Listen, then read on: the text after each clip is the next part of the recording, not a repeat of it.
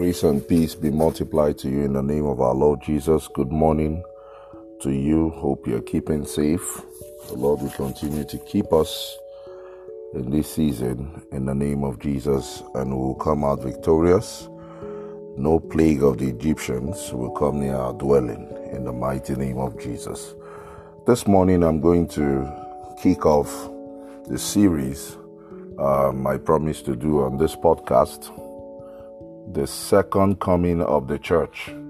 The second coming of the church is going to be broken into parts, and um, I'll try as much as possible to use um, 15 minutes to run um, a few insights, and um, that will be part one, and we continue from where we stopped.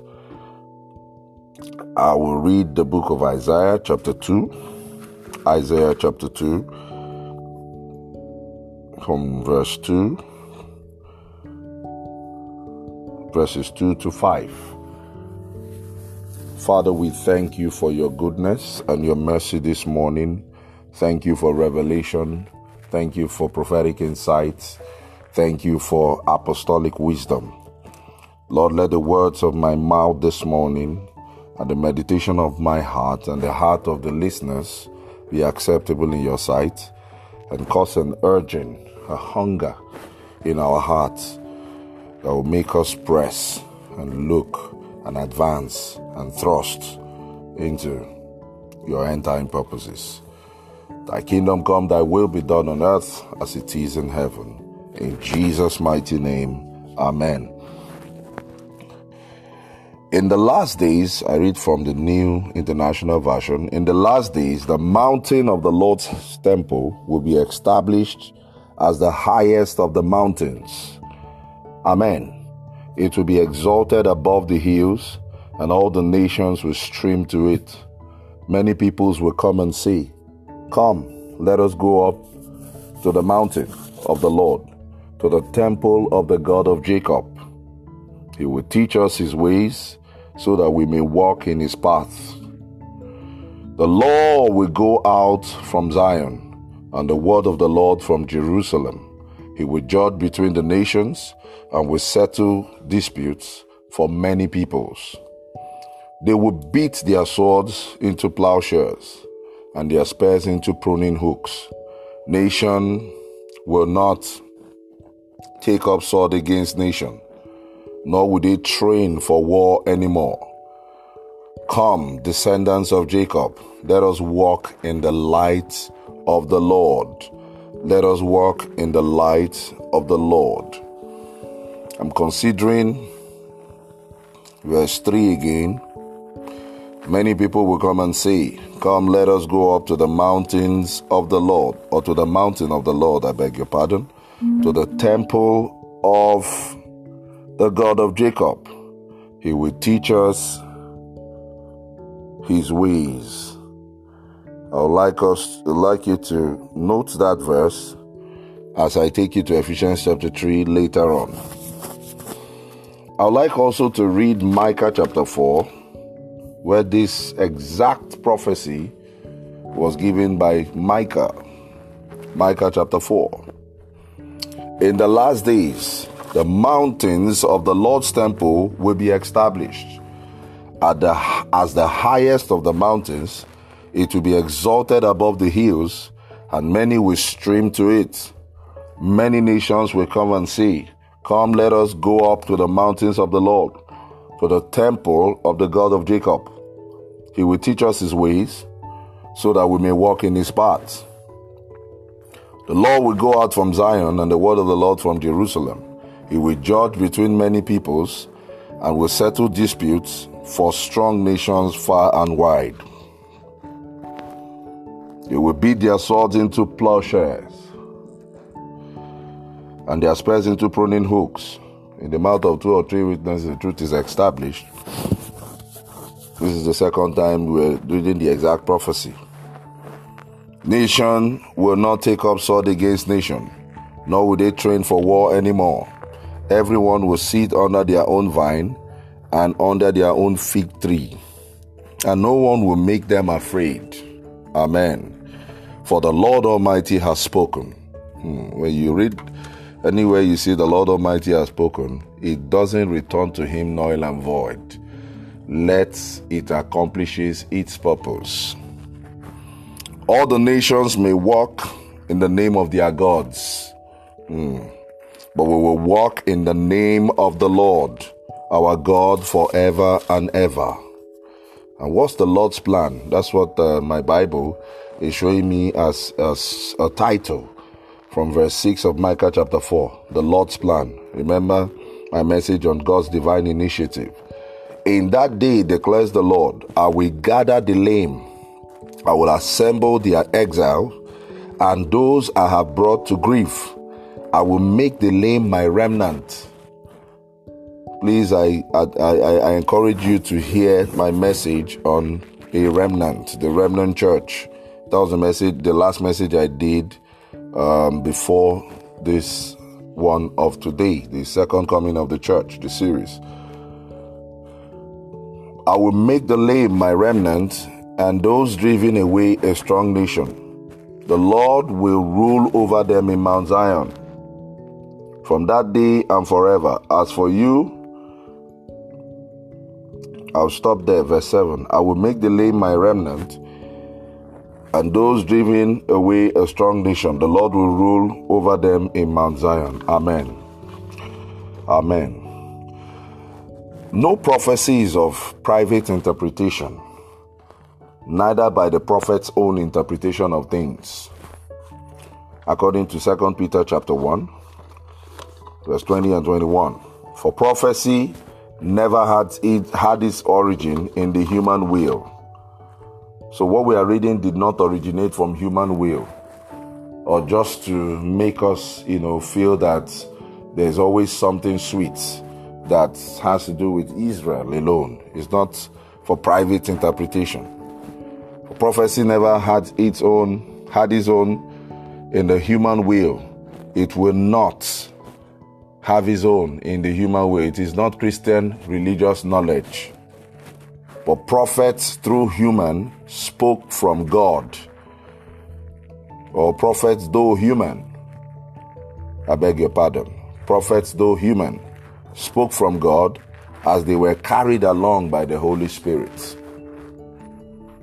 We have heard messages of last days, manifestation of false teachers and prophets. So many interpretations have been given to the scripture that talk about the last day manifestation of false teachers and prophets. Second Timothy chapter 3 talks about the perilous time. People who are lovers of themselves, talking about people who have a form of godliness and denying the power thereof, religion.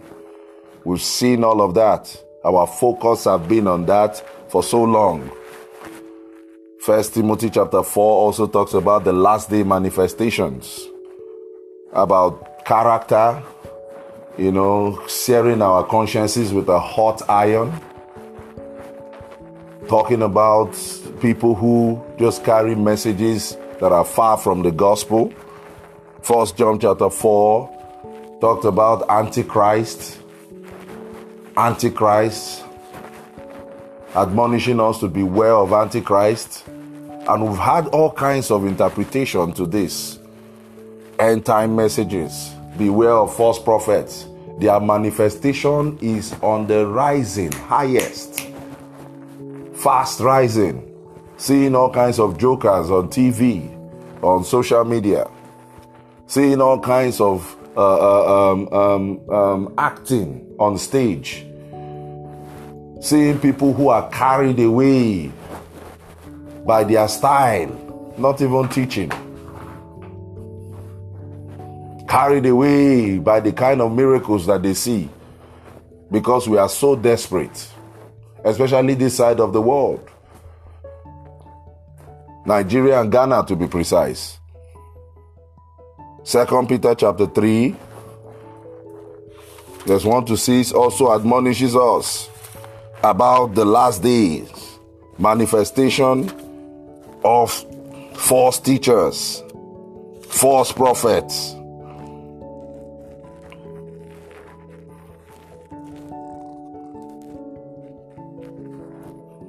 Dear friends, this is now the second letter to you. I've written both of them as reminders to stimulate you to wholesome thinking. I want you to recall the words spoken in the past by the holy prophets and the command given by our Lord and Savior through your apostles. Above all, you must understand that in the last days, scoffers will come, scoffing and following their own evil desires. They will say, Where is this uh, coming? Uh, where is this coming? He promised. Ever since our ancestors died, everything goes on as it has since as it has since the beginning of creation. They definitely forget a lot of things. They tell you, why are you talking about? People are now preaching and they've forgotten the consciousness. I mean, they don't have the consciousness of Christ anymore. People are preaching materialism. We have seen warnings regarding false teachers why do we believe that um, there will be false teachers in the last days? Because we have not interpreted this prophecy privately. Apart from that, we have read it from scriptures. Apart from that, we see it happening.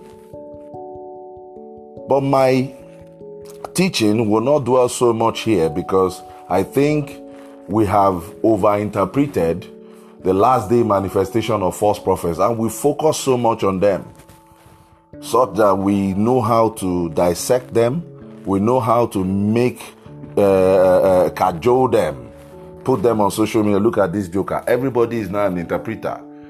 Even those who don't go to church, even those who have not given their lives to Christ, they just know that these guys are just magicians. There's an atheist dimension to it.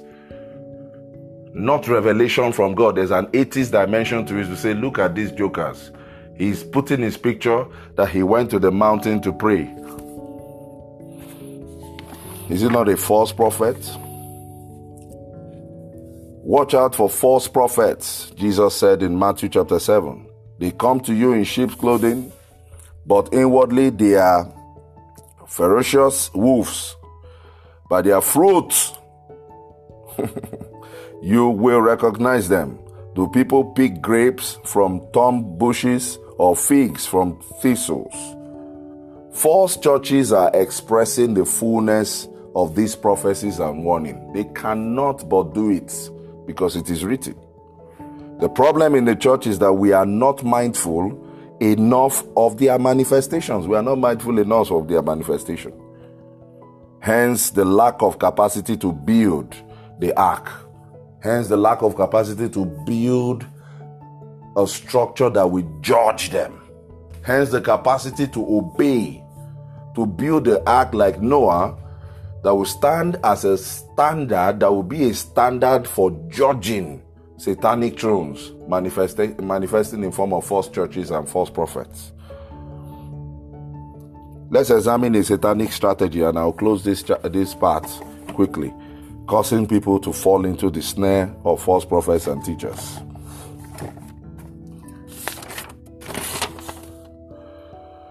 God created man and they had and man had need to eat. As the first level that you see man. Man is hungry. Man is hungry. Not for sex in the first instance. Man must feed. Man has to eat. And so when God created man, he gave him dominion over all that he created. He said, um, you have dominion over everything I created. Uh, Genesis chapter 1 and verse 28. He said, Be fruitful, multiply, be fruitful, multiply, replenish, you have dominion over everything. God gave man charge. In Genesis chapter 2, God also called man and placed him in the garden. Placed him in the garden where he would, you know, like eat and have his, uh, uh, um, um, um, uh, he will deal with um, hunger because the first level of want in man is hunger. I'm going somewhere. If I have to end it, I promised you in 15 minutes, then I start another one. It's a series, and I don't want to rush this message. Everything was already created, and man was made out of the dust and God breathed in his nostrils the breath of life, and man became a living being. And the Lord God had planted a garden in the east of Eden. And there he put the man he formed. The Lord made all kinds of trees grow of the ground, trees that were pleasing to the eye and good for food. Good for food. So, man, God first of all gave man food.